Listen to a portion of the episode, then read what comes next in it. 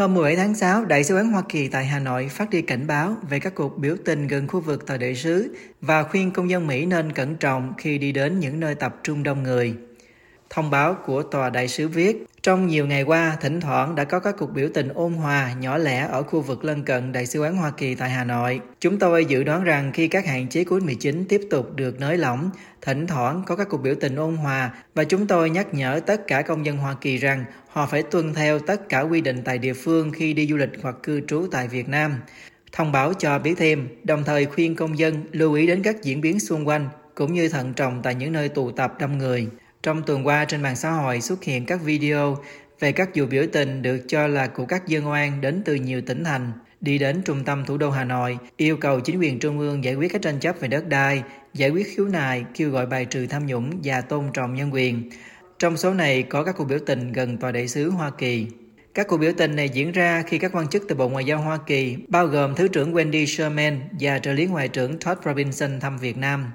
Bà Nguyễn Thị Gấm 80 tuổi, một nông dân từ Quảng Ninh, viết trên Facebook, vào ngày 16 tháng 6, dân oan ba miền đến Đại sứ quán Mỹ bị công an bắt về số 1 phố Ngô Thị Nhậm, quận Hà Đông. Ổ tham nhũng không có ai làm việc, chỉ có thành ra chính phủ không nhận đơn của dân, trả đơn của dân về nơi cướp đất của dân. Bà Gắm viết thêm, Việt Nam không có nhân quyền. Trong một video phát trực tiếp vào ngày 14 tháng 6, những người biểu tình dương biểu ngữ dân ngoan đòi nhà đất và kêu gọi Thủ tướng Việt Nam Phạm Minh Chính cứu dân, trả đất, trả nhà cho dân. Ông Đoàn Thành Giang, một nông dân từ Đồng Nai, loan báo trên Facebook rằng dân oan từ các tỉnh Đồng Nai, Bình Định, Bình Dương, Bình Phước, Tiền Giang, Bạc Liêu, Lâm Đồng đã ra đến Hà Nội biểu tình từ đầu tuần của tháng 6, bao gồm các cuộc biểu tình nơi được cho là trước tư dinh của Tổng bí thư Nguyễn Phú Trọng, Thủ tướng Phạm Minh Chính, Chủ tịch Quốc hội Vương Đình Huệ và trước văn phòng của các vị lãnh đạo cấp cao và trước tượng đài Lenin. Truyền thông Việt Nam không loan tin về những cuộc biểu tình này.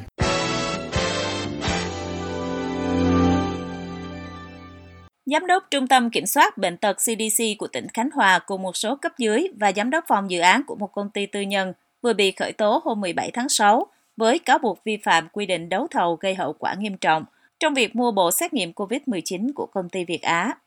Đây là vụ bắt giữ mới nhất trong chuỗi hơn 60 người, bao gồm cả các quan chức cấp cao nhất trong Bộ Y tế và tại các địa phương, đã bị bắt giữ và khởi tố vì liên quan đến vụ ăn chia hoa hồng đến gần 800 tỷ mà theo lời của Tổng Thư ký Quốc hội Bùi Văn Cường là đã khiến cho Tổng Bí thư Nguyễn Phú Trọng rất ngạn ngào khi đề cập đến vụ bê bối này. Vào sáng 17 tháng 6, Công an tỉnh Khánh Hòa đã tống đạt quyết định khởi tố, khám xét chỗ ở và nơi làm việc đối với ông Huỳnh Văn Dõng, 55 tuổi, Giám đốc CDC Khánh Hòa và ông Trần Quốc Huy, 41 tuổi, trưởng phòng tổ chức hành chính CDC Khánh Hòa. Công an đã bắt tạm giam ông Huy, nhưng cho ông Dõng tại ngoại vì lý do đang bị bệnh – và cấm đi khỏi nơi cư trú.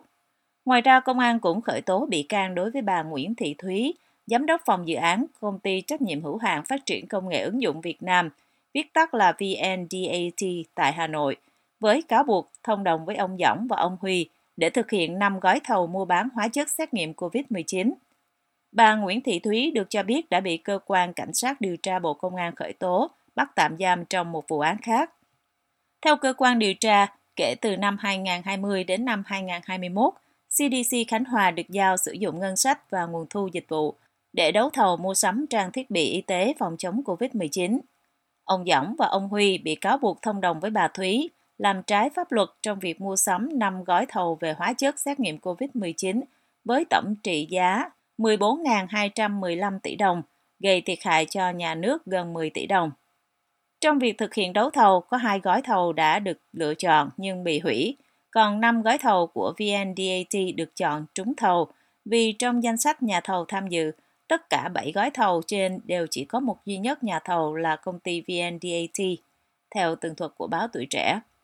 Ngoài các gói thầu mua hóa chất, theo Sở Y tế tỉnh Khánh Hòa, trong các đợt bùng phát dịch bệnh COVID-19 trong hai năm 2020-2021, CDC Khánh Hòa đã mua gần 63.300 bộ xét nghiệm do công ty Việt Á sản xuất với tổng số tiền khoảng 26,2 tỷ đồng. Cả ông Dõng và ông Huy đều được xác định có nhận lại quả trong các vụ đấu thầu mua sắm trên. Trong vòng 6 tháng, vụ đại án nâng khống giá kit xét nghiệm COVID-19 của Việt Á được điều tra, Bộ Công an và Công an các địa phương tại Việt Nam đã khởi tố hơn 60 bị can về các tội vi phạm quy định về đấu thầu gây hậu quả nghiêm trọng, tội đưa hối lộ, nhận hối lộ và lợi dụng chức vụ quyền hạn trong khi thi hành công vụ. Mới đây nhất vào ngày 7 tháng 6, các quan chức cấp cao nhất là Bộ trưởng Y tế Nguyễn Thanh Long, Chủ tịch Hà Nội Chu Ngọc Anh và cựu Thứ trưởng Bộ Khoa học và Công nghệ Phạm Công Tạc đã bị bắt giam và bãi nhiễm chức vụ sau khi bị xác định có nhiều sai phạm trong vụ này. Tại buổi họp báo vào ngày 17 tháng 6, Tổng thư ký Quốc hội Bùi Văn Cường cho biết, khi Ban chấp hành Trung ương họp bất thường vào ngày 6 tháng 6 để thi hành kỷ luật cựu Bộ trưởng Y tế Nguyễn Thanh Long, Tổng bí thư Nguyễn Phú Trọng đã rất nghẹn ngào khi phát biểu đánh giá thành tích của ngành y, nhưng ông Trọng nhấn mạnh những nguyên tắc của đảng và kỷ luật đảng là kỷ luật sắt, vì thế không có vùng cấm, không có ngoại lệ, ai vi phạm thì sẽ bị xử lý. The Voice of America, Hoa Kỳ vừa bàn giao một cơ sở đào tạo cho lực lượng kiểm ngư Việt Nam tại đảo Phú Quốc, tài trợ gói thiết bị y tế trị giá 200.000 đô la cho các bệnh viện của Bộ Công an và khởi động dự án tăng cường tư pháp cho người chưa thành niên ở Việt Nam. Đại sứ quán Hoa Kỳ tại Việt Nam cho biết ông Todd Robinson, trợ lý ngoại trưởng phụ trách Cục Phòng chống ma túy và thực thi luật pháp quốc tế INL thuộc Bộ Ngoại giao Hoa Kỳ hôm 13 tháng 6 đã bàn giao cơ sở huấn luyện cho kiểm ngư tại vùng 5. Cơ sở này sẽ là nơi cung cấp những công cụ và nguồn lực cần thiết để đảm bảo các hoạt động khai thác hải sản bền vững. Đại sứ quán dẫn lời ông Robinson cho biết trên trang Facebook chính thức, nói thêm rằng việc khai thác hải sản bất hợp pháp làm tổn hại đến hệ sinh thái, gây ảnh hưởng tới ngành công nghiệp đánh bắt thủy sản. Truyền thông Việt Nam cho biết cơ sở huấn luyện kiểm ngư tại Phú Quốc sẽ hoàn thiện vào tháng 5 2021, giúp đảm bảo đáp ứng nhu cầu đào tạo, bồi dưỡng tập huấn huấn luyện cho lực lượng kiểm ngư trung ương và 28 tỉnh thành ven biển của Việt Nam. Trước đó, vào ngày 10 tháng 6 tại Hà Nội, ông Robinson đã bàn giao gói thiết bị y tế trị giá 200.000 đô la do INL hỗ trợ cho các bệnh viện của Bộ Công an Việt Nam, bao gồm máy thở, bình oxy, đồ bảo vệ và các thiết bị y tế khác. Thông qua gói hỗ trợ này, INL mong muốn có thể trang bị tốt hơn cho các bệnh viện, các cán bộ y tế và các cán bộ tuyến đầu của Bộ Công an trong công tác chăm sóc sức khỏe và ứng phó khẩn cấp, Đại sứ quán Mỹ cho biết. Ngoài ra, ông Robinson cũng phát động dự án tăng cường công lý cho trẻ em ở Việt Nam nhằm mục đích mở rộng các biện pháp hỗ trợ pháp lý cho trẻ em, tăng cường năng lực thực thi luật pháp để hỗ trợ các nạn nhân trẻ em và chống buôn bán trẻ em trong khu vực. Trợ lý Bộ trưởng Robinson vừa kết thúc chuyến thăm Việt Nam, chuyến thăm kéo dài từ ngày 9 đến ngày 14 tháng 6. Ông Robinson đã có các buổi hội đàm với chánh án Tòa án Nhân dân tối cao Nguyễn Hòa Bình, Viện trưởng Viện Kiểm sát Nhân dân tối cao Lê Minh Trí, Thứ trưởng Bộ Công an Nguyễn Duy Ngọc, Thứ trưởng Bộ Nông nghiệp và Phát triển Nông thôn Phùng Đức Tiến, Tổng cục trưởng Tổng cục Hải quan Nguyễn Văn Cẩn và đại diện Tư lệnh Vùng 4 Cảnh sát biển Việt Nam. Thông báo của cơ quan đại diện ngoại giao Hoa Kỳ cho biết, chuyến thăm đã tạo cơ sở cho việc làm sâu sắc hơn hợp tác thực thi pháp luật và tư pháp ở Việt Nam, đặc biệt trong các lĩnh vực chống tội phạm có tổ chức xuyên quốc gia, pháp quyền và công lý và an ninh hàng hải.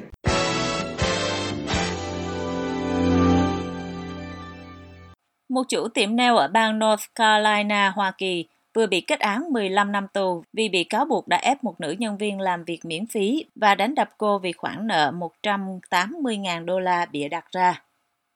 Theo thông báo của Bộ Tư pháp Hoa Kỳ vào ngày 15 tháng 7, bà Thúy Tiên Lương, 38 tuổi, đã bị thẩm phán của Tòa án quận Hoa Kỳ kết án 15 năm tù và yêu cầu phải trả 75.000 đô la tiền bồi thường cho nạn nhân về tội cưỡng bức lao động đối với một nữ nhân viên.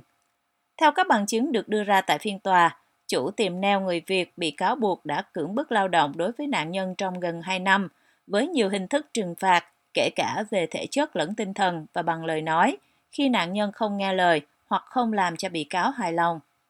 Cáo trạng cho biết bà Lương bắt đầu thu tiền từ nạn nhân và tăng dần số tiền lên đến 180.000 đô la. Trong đó, cứ mỗi khi bị khách hàng phàn nàn thì nạn nhân sẽ bị thu 1.000 đô la. Sau đó bắt cô ký vào hợp đồng nợ và đe dọa sẽ tố cáo với cảnh sát nếu như nạn nhân không tiếp tục làm việc để trả món nợ bịa đặt này.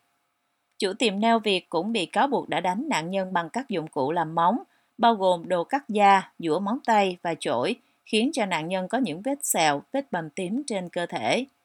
Bà Lương còn đe dọa sẽ hủy hoại danh tiếng của nạn nhân đối với gia đình cô bằng cách đe dọa sẽ cho họ biết những thông tin có thể ảnh hưởng tiêu cực đến mối quan hệ của nạn nhân với gia đình.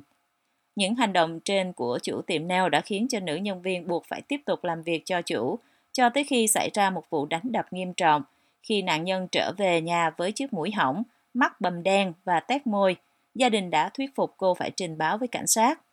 Đặc vụ Ronnie Martinez, người giám sát điều tra an ninh nội địa ở North Carolina và South Carolina nói rằng hành vi phạm tội nghiêm trọng của bà Lương là một hình thức buôn người, không chỉ vi phạm luật bóc lột lao động của quốc gia, mà còn khiến cho nạn nhân bị tổn hại khôn lường, bao gồm cả hành hạ thể xác và tinh thần. Trợ lý Bộ trưởng Tư pháp Kristen Clark thuộc Bộ Tư pháp Hoa Kỳ nói, không có chỗ cho những hành vi tàn ác như vậy trong xã hội của chúng ta và cam kết rằng việc loại bỏ nạn buôn người là một trong những ưu tiên hàng đầu của cơ quan này.